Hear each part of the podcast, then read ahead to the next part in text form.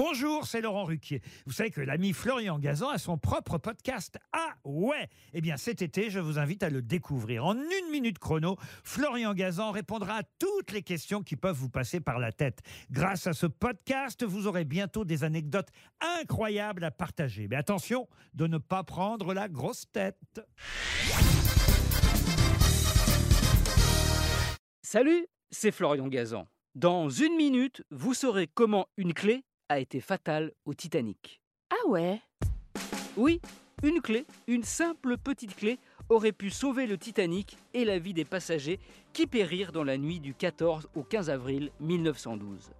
Tout commence dans le port de Southampton, en Angleterre, quelques heures avant la première traversée transatlantique du paquebot. Le deuxième officier, David Blair, se prépare à prendre ses fonctions. Mais à la dernière minute, il apprend qu'il vient d'être décidé de le remplacer par Henry Wilde, jugé plus chevronné pour naviguer sur un paquebot aussi gigantesque, 269 mètres pour 52 000 tonnes. Cette décision va avoir des conséquences tragiques. Ah ouais? Oui, dans sa précipitation à quitter le Titanic, David Blair oublie de donner à son remplaçant une clé.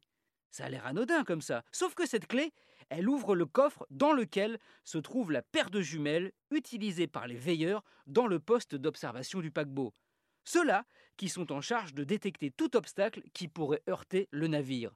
Car en 1912, il n'y a pas encore de sonar et on s'en remet donc aux yeux des vigies. Des yeux qui, le 14 avril, à minuit moins le quart, ont aperçu soudain un iceberg de 17 mètres de haut. Mais trop tard pour l'éviter et empêcher, le 15 avril à 2h20 du matin, le Titanic de sombrer. Avec les fameuses jumelles, ça ne serait sans doute pas arrivé. Ah ouais? Ouais, après le naufrage, un des survivants, Frédéric Fleet, veilleur à bord du paquebot, fut interrogé par les enquêteurs. Il affirma que s'il avait eu les fameuses jumelles, celles dans le coffre dont personne n'avait la clé, il aurait pu voir l'iceberg à 3 ou 4 kilomètres au lieu des 500 mètres qu'il restait quand il l'aperçut et fit sonner la cloche de l'alerte.